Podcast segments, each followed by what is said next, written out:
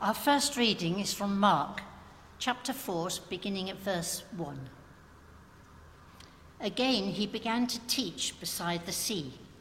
Such a very large crowd gathered around him that he got into a boat on the sea and sat there, while the whole crowd was beside the sea on the land. He began to teach them many things in parables. And in his teaching, he said to them, Listen, a sower went out to sow. And as he sowed, some seed fell on the path, and the birds came and ate it up.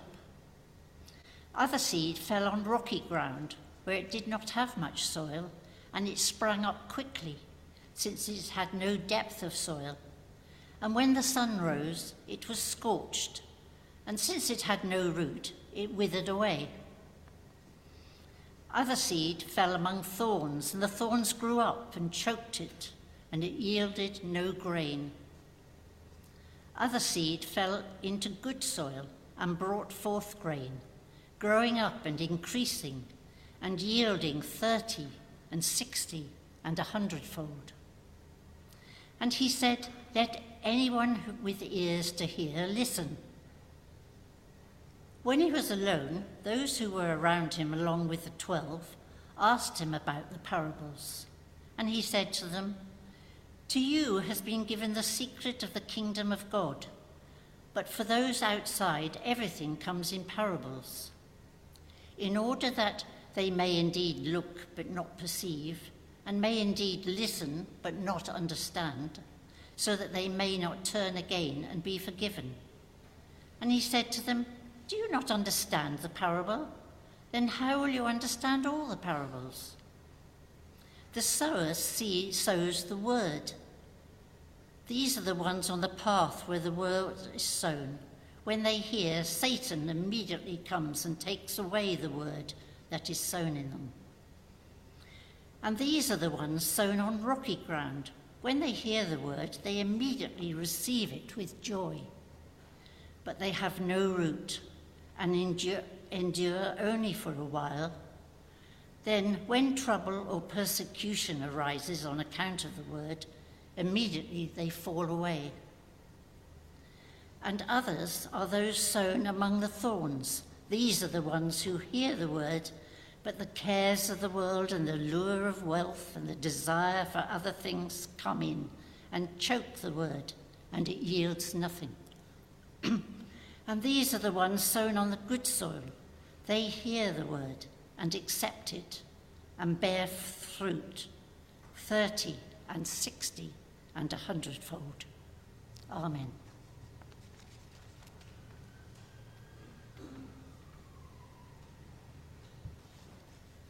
The second reading continues with Mark 4. He said to them, is a lamp brought in to be put under the bushel basket or under the bed and not on the lampstand? For there is nothing hidden except to be disclosed, nor is anything secret except to come to light. Let anyone with ears to hear listen. And he said to them, Pay attention to what you hear. The measure you give will be the measure you get, and still more will be given you. For to those who have, more will be given, and from those who have nothing, even what they have will be taken away. He also said, The kingdom of God is as if someone would scatter seed on the ground and would sleep and rise night and day, and the seed would sprout and grow. He does not know how. The earth produces of itself first the stalk, then the head then the full grain in the head. But when the grain is ripe, at once he goes in with his sickle, because the harvest has come. He also said, With what can we compare the kingdom of God? Or what parable will we use for it? It is like a mustard seed, which, when sown upon the ground, is the smallest of all the seeds on earth. Yet when it is sown, it grows up and becomes the greatest of all shrubs and puts forth large branches so that the birds of the air can make nests in its shade. With many such parables, he spoke the word to them, as they were able to hear it. He did not speak to them except in parables, but he explained everything in private to his disciples. Amen.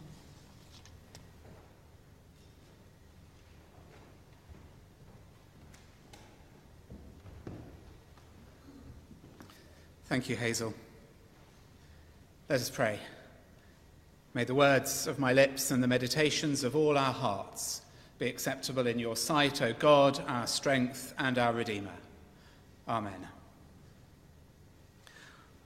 We're going to be spending time in Mark's Gospel between now and Easter. We were in the Hebrew Bible looking at uh, God's revelation through Israel in the autumn, and now we're picking up the Jesus story, and we're going to be allowing Mark's Gospel to guide us through our encounter and our engagement with Jesus as we move towards uh, the, the story of Easter coming up uh, towards the end of March. And one of the slightly odd things about Mark's Gospel is that quite a few times in the course of the Gospel, Jesus is described as having been a teacher. But when you read through Mark's Gospel, you find Jesus actually doesn't do an awful lot of teaching. Uh, scholars suggest this is one of the main uh, motivations for why Matthew and Luke felt that they needed to kind of expand Mark's gospel in order to add in the uh, traditions of him teaching that Mark hadn't put in. But Mark isn't entirely devoid of Jesus' teaching, and in today's readings we meet some of his most famous parables sower and lamp and scattered seed and mustard seed. But we also get this rather strange saying, which is actually a quote from the book of Isaiah, uh, which is where Jesus says that he uses parables not in order to explain the kingdom of heaven but to conceal and confuse it. And this is very interesting because it seems Jesus didn't see his use of parables as the answer to the question of how to best communicate his message. Jesus didn't see parables as the solution to the problem of a world which didn't want to hear his message.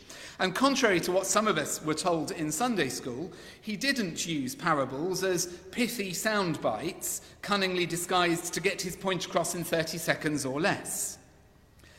Rather, for Jesus, and we might suspect the readers of Mark's Gospel some 30 or 40 years after the time of Jesus, for them, the parables encapsulate the problem of communicating the good news about Jesus in a world which can often seem, I don't know, willfully ignorant or even actively hostile to the proclamation of the kingdom of heaven.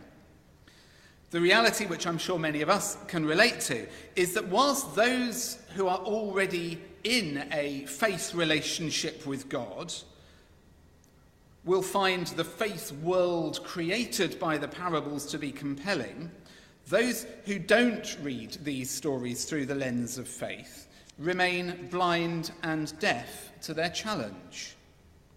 There's a strange paradox here, which is that the kingdom of heaven is revealed precisely where it is also most hidden. I think uh, the New Testament scholar Richard Bauckham uh, it's a shame Judith's not here this morning. She, she's not very well. I, I, she's probably listening online and has just jumped up and down when I mentioned Richard Bauckham because I know they're old friends. Um, he has commented that the Spirit who inspired Scripture also inspires its believing readers to accept it as God's message and to understand it. And I think this is, this is a really important point to make about the way in which we engage with the Bible. The Bible is not in itself inherently the Word of God. It's perfectly possible to read the Bible and not hear God speaking through it. I could point you to many people who have read the Bible as a work of literature or a work of historiography or a work of social history, and they don't hear God speaking through it. Those of us who are part of the community of faith, who have active in our lives and our minds and our hearts the Spirit of God, which inspired those who wrote the Bible, we hear it as God's word. You know that thing at the end of a Bible reading? Sometimes people say, This is the word of the Lord, and people go, Thanks be to God. Down at King's College London, they have a slightly different formula. They go, Thanks be to God for God's word revealed in Scripture. I think that kind of captures it a bit better because you need the Spirit in you in order to hear God speaking to you. It's a bit of a catch 22. Those who don't have the Spirit don't hear. And I think this is exactly what Jesus is getting at in this quote from Isaiah. Parables are not teaching that explains the kingdom. They are rather stories that, in some way, actually embody the kingdom, embody its values, its principles, everything it stands for. And they then invite us to participate in that world, not just to understand it. Anyway, let me tell you a story, or possibly it might be a parable. Some school children went on a field trip from the city to the country. And their teacher was showing them the natural environment. They were city kids. And the teacher spotted four plants one, a tiny new plant, two, a shrub about a year old, three, quite a large bush, and four, you know, a tree. Anyway, the teacher invited one of the larger boys to try and uproot them, and he succeeded easily with the first one. The second took a bit more effort. He couldn't really uproot the bush at all, and the tree couldn't even be moved. And the lesson the teacher was trying to put across is that the strength of the tree came not really from what was going on above ground at all. Its increased size, in the case of the second one, had actually given the child a bit more to hold on to. But rather, the strength came from what was going on below the ground, from the growth of the root system. That was what protected the tree from being uprooted. The smaller plants were vulnerable to being uprooted, but given enough time, they too might have grown to be enough of a size with sufficient roots to withstand the child's attempts to uproot them. And this morning, we're going to be thinking about growth and seeing what truths we can hear from Jesus' stories, his parables of seeds growing into plants.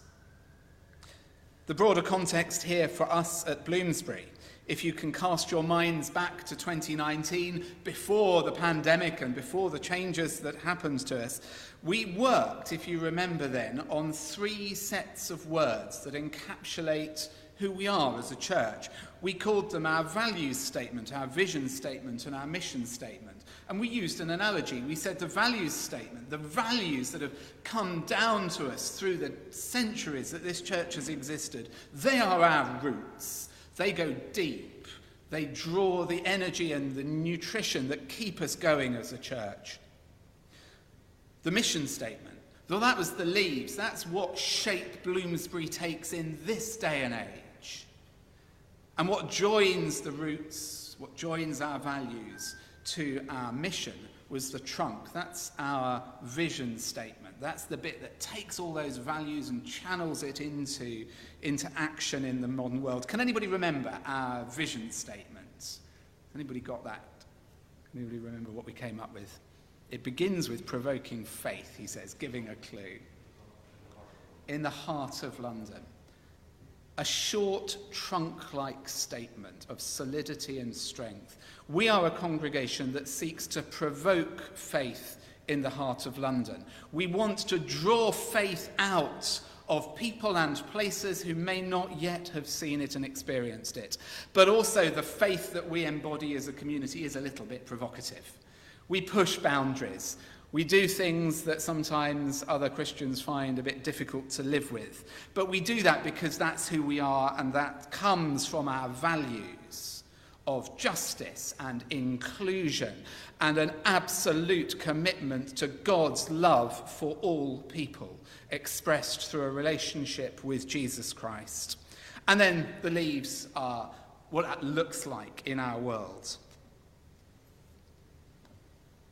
So we are a church deeply rooted in our values, held strong by an articulation of our vision, and bearing active fruit in relation to our mission.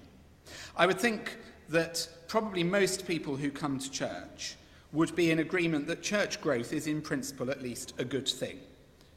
I mean, Frank, you and I have had conversations for about 12 years since I've been here, and your persistent challenge, and I am always grateful to you for it, is what are you going to do to get more people coming on a Sunday, Simon?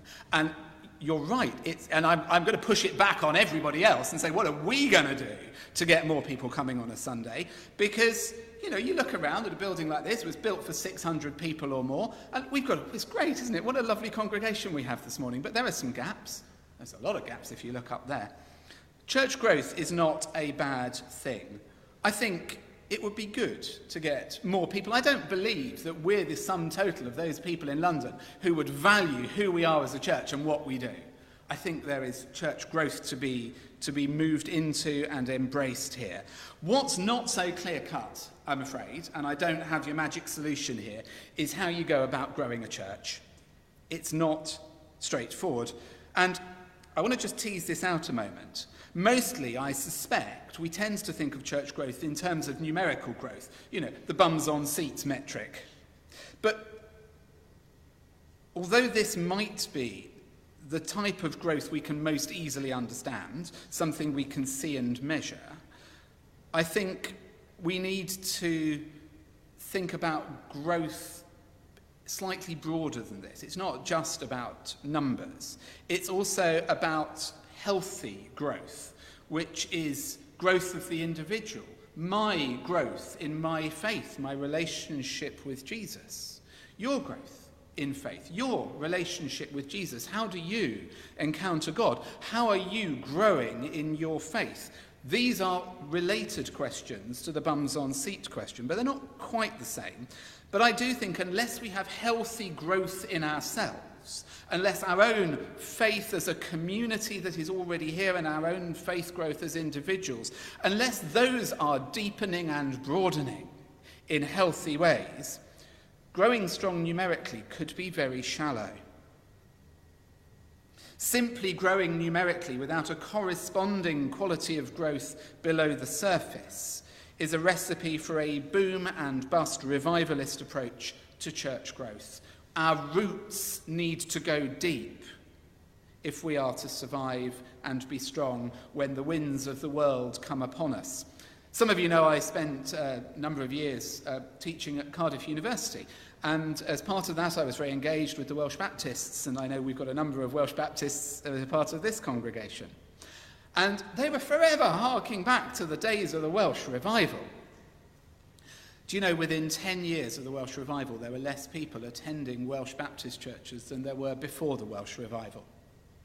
There was this huge explosion of numerical growth there was a lot of money that came because if you've got a lot of people, a lot of people give a bit of money, you've got a lot of money. So you build a bigger building. And suddenly, a building that felt brilliant when there were 100 people in a 70 seater building, you go, well, this is amazing. Let's build one that seats a thousand.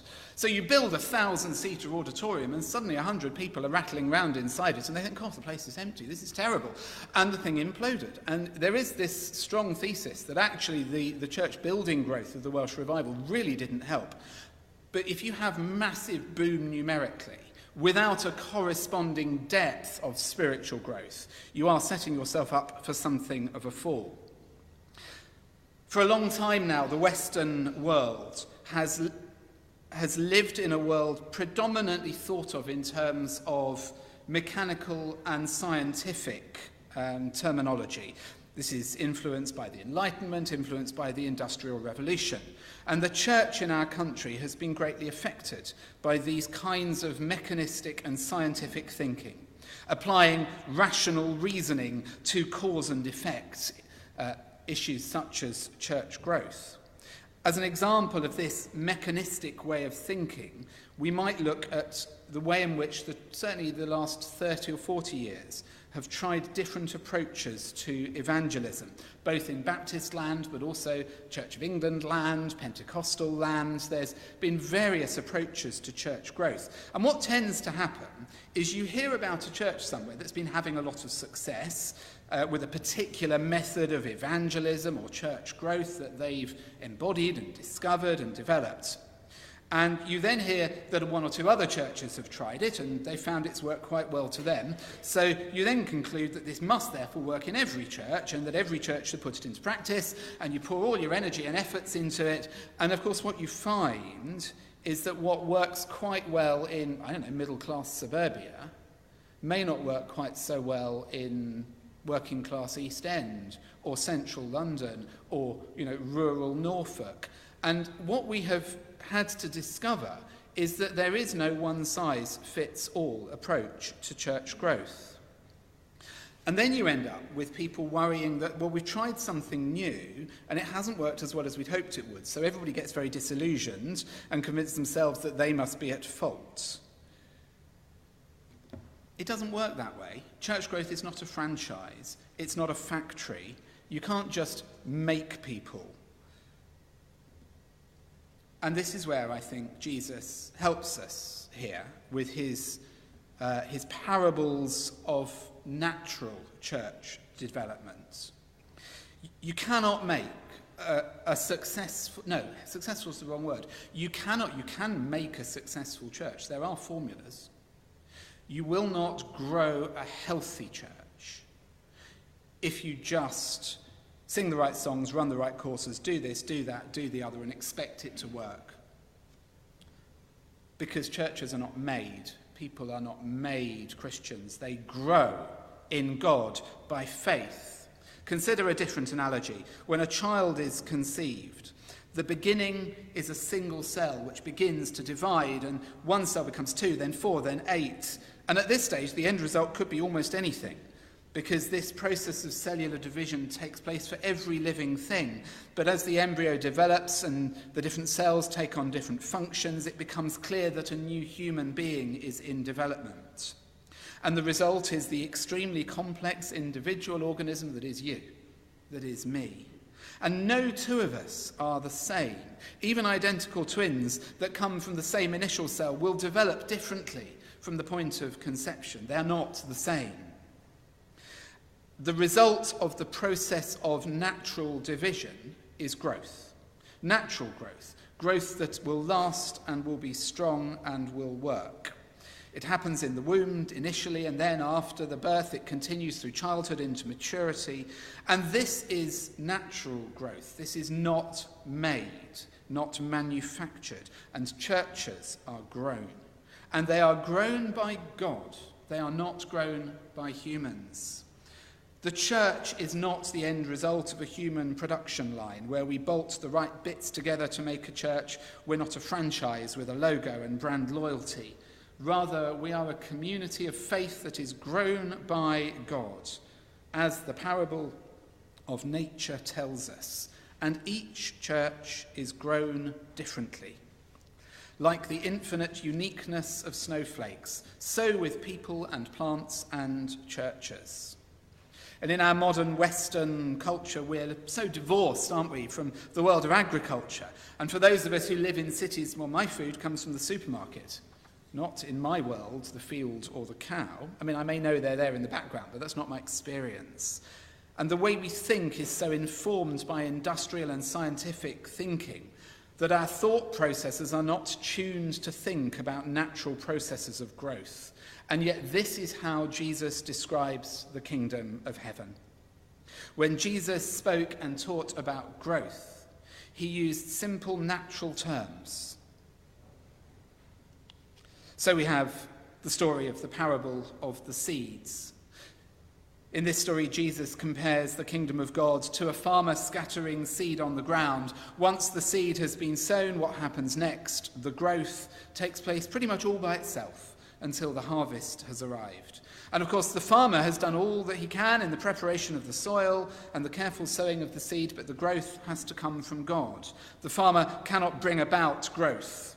Any, all the farmer can do is remove obstacles. It is a partnership, you see, between farmer and soil, where the harvest is the result of the growth that God gives. So I want to draw out four principles, briefly, of church growth that I think are ours to hear at the start of a new year. And a new year, a new year in which I hope we will see growth not just numerically, but in terms of depth and spirituality and our relationship with Jesus. What is this year going to be for us? Well, the first principle from natural, the natural world that I want to draw on here is that we are dependent on one another. The Church of Jesus Christ is a complex organism with so many parts interrelating with each other. Where Jesus uses the parable of a plant, Paul uses the comparable analogy of the human body, noting it's made from different parts, with each part having its own essential role to play for the healthy functioning of the whole. And so with us.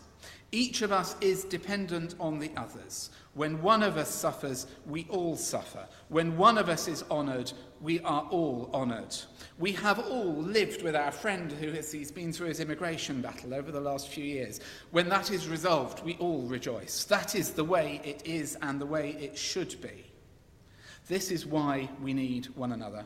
This is why it is important to come and be in community and communion with one another. You know, there are you often get that thing trotted out from, I think it's Hebrews, isn't it? Do not neglect meeting together as some have done. It's not about guilting people into church attendance, but we do need one another. And if we do not turn up and be in relationship with one another as we are able, then that relationship suffers. Positive outcome of this dependency we have on one another is that the sum of our parts is greater than any individual part on their own.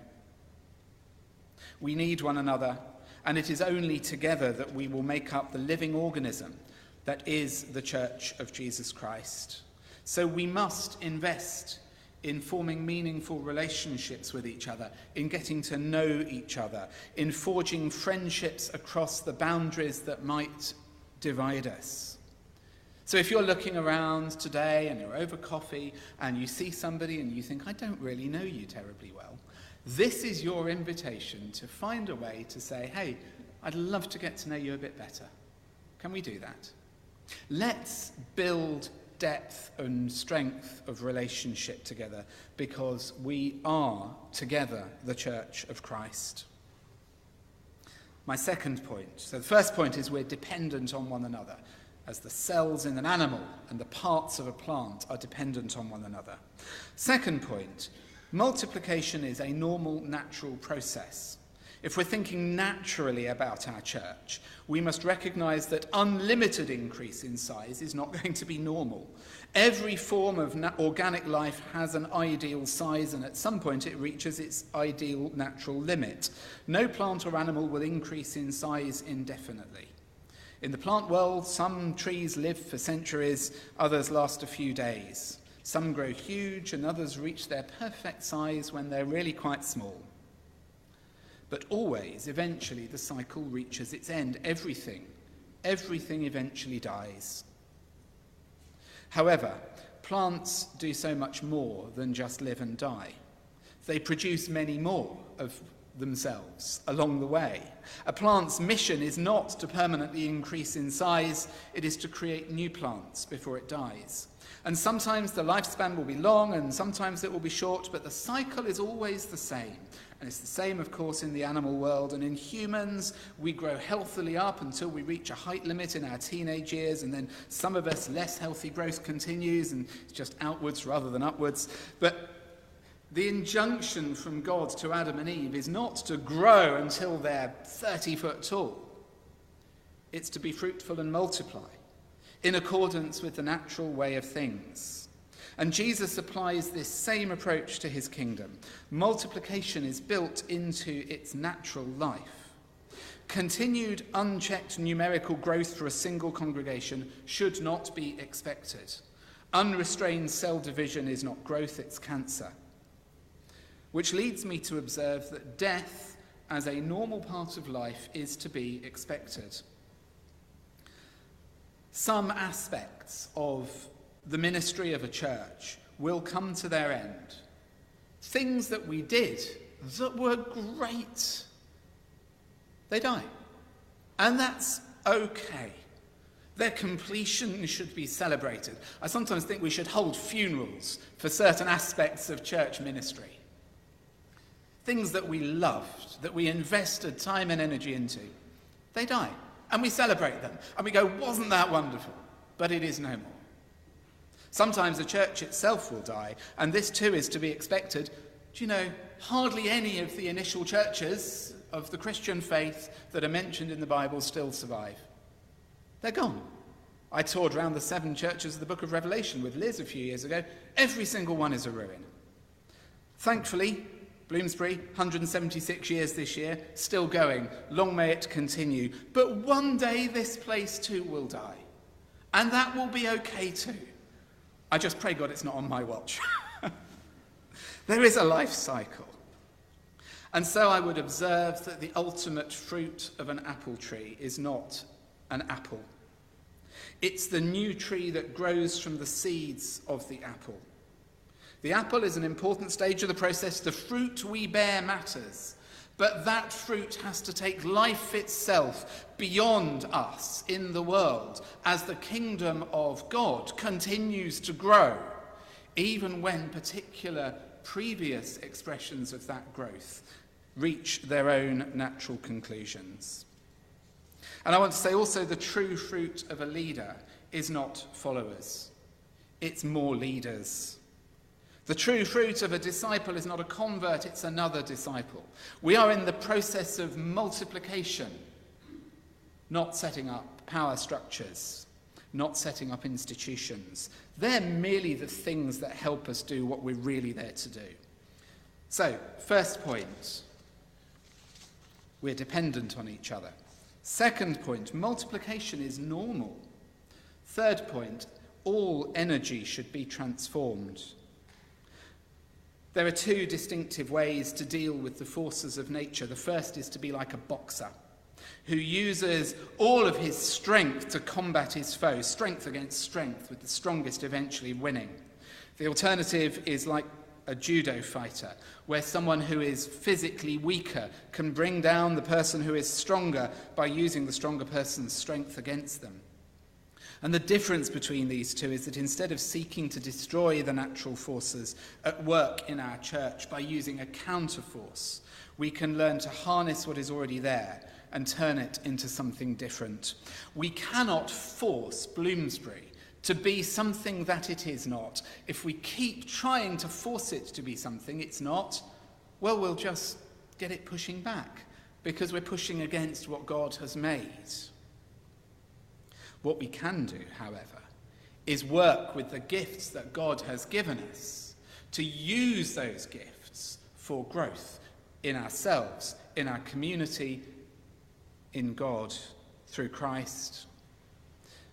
I'm very fond of quoting Sam Wells, our friend, the rector down the road at, uh, down at the road at St Martin in the Fields. He says, God has already given you everything you need to be the congregation that you are called to be. Just maybe you're not spotting it yet. The gifts of God are here. Every single one of you who has come here today is a gift of God for this place in this moment. And for some of you, this might be your only visit. For others, it might be your, I don't know, 500th visit. For others, it will be the first visit of many. We are here because God has given us one another. And we cannot force each other to be what we are not.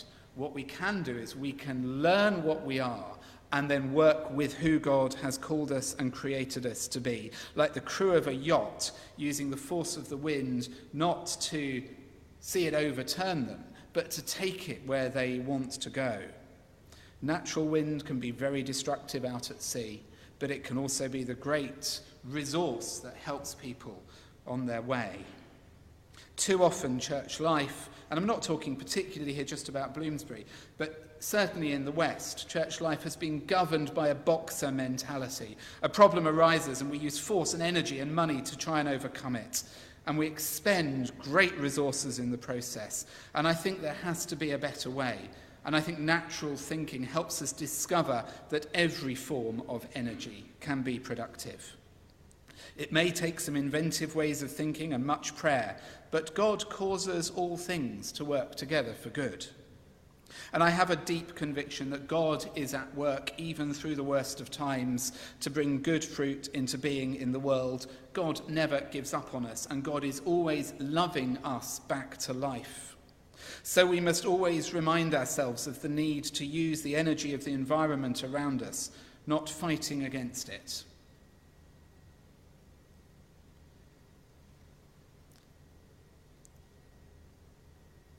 So, as we think about what we're going to do with our basement, it's been fallow for three years, and now it's time to see it bear fruit. We're going to be talking a little bit about that this afternoon, the process we're on as we discern how we're going to use the resources of this building to serve the kingdom of God. So come to the church meeting and be part of that conversation. If we are wise, we will learn to use the strengths and the energies around us for the good that God has given them to us for. So, my fourth point God has made us to be fruitful. In the natural world, nothing is ever an end in itself, everything always has a function. God has created all living things to bear fruit. And where there is no fruit, something is wrong. Fruit is essential. Fruit is visible. The reason an apple tastes so nice is so that it will attract animals who will take the seeds and spread them further from the tree that created the apple. And all natural life is characterized by the ability to bear fruit.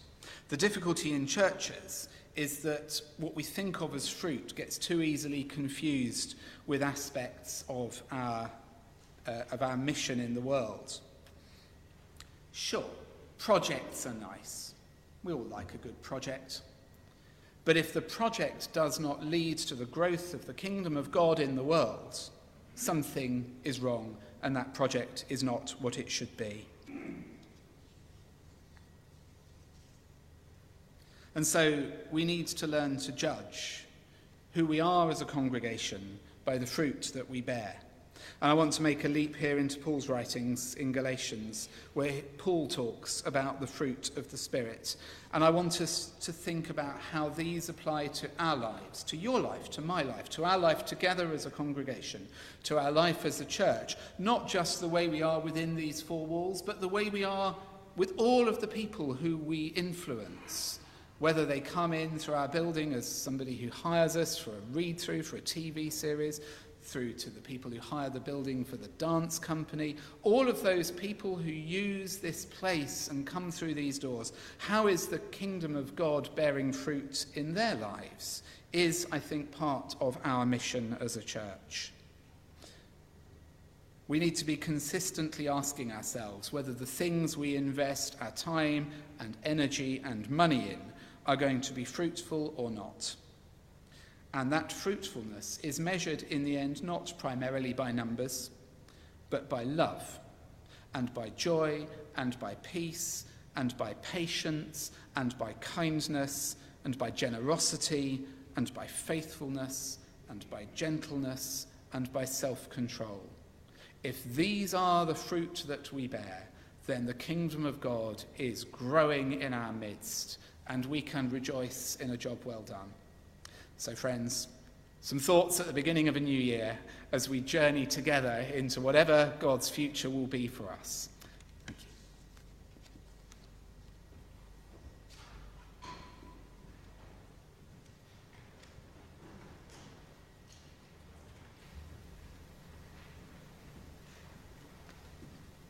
Let's bow our heads in prayer.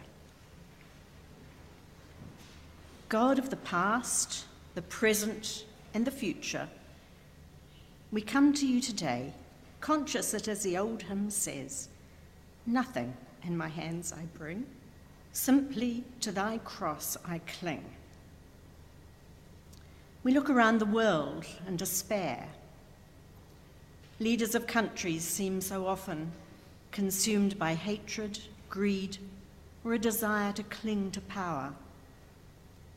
We watch daily the unfolding situation in the Middle East involving two major world religions. And we wonder whether caring for humanity has been lost. The ongoing situation in the Ukraine and civil wars in so many other countries deeply concern us. Lord, we pray for justice, tolerance, and understanding amongst races, religions, and political parties. We pray for humanitarian agencies who continue to provide aid in very difficult circumstances. We pray for the children who do not understand why they have lost homes, family members, and the normal infrastructure that gave their society stability. We live in a beautiful world, but a world marred by pollution of air, land, and sea. Lord, we pray that the inhabitants of this amazing planet might have a concern and an understanding of the need to protect the environment and a willingness to make changes to do this. Lord, we pray for our church here at Bloomsbury. We ask for your wisdom and guidance as we meet for our AGM. And we give thanks for those who devote time, effort, and energy to the church. We pray for those who are enduring deeply stressful times as they watch with a sense of helplessness over an ill loved one. Lord, guide our community to do what we can for those around us. We are grateful that we have facilities to welcome the cold weather shelter here and trust that it might prove a useful time for the clients who attend. Help us to remember the values, vision, and beliefs that underpin our church. And remember that except the Lord build the house, they labour in vain who build it. Help us, Lord, to welcome the stranger, to reach out to those in need, and to care for and support one another. Amen. Lord, as we go out into the world, dedicated to your service, we ask for your blessing. May the Lord bless us and keep us. May the Lord make his face to shine upon us and be gracious unto us. May the Lord lift up his countenance upon us and give us peace. Amen.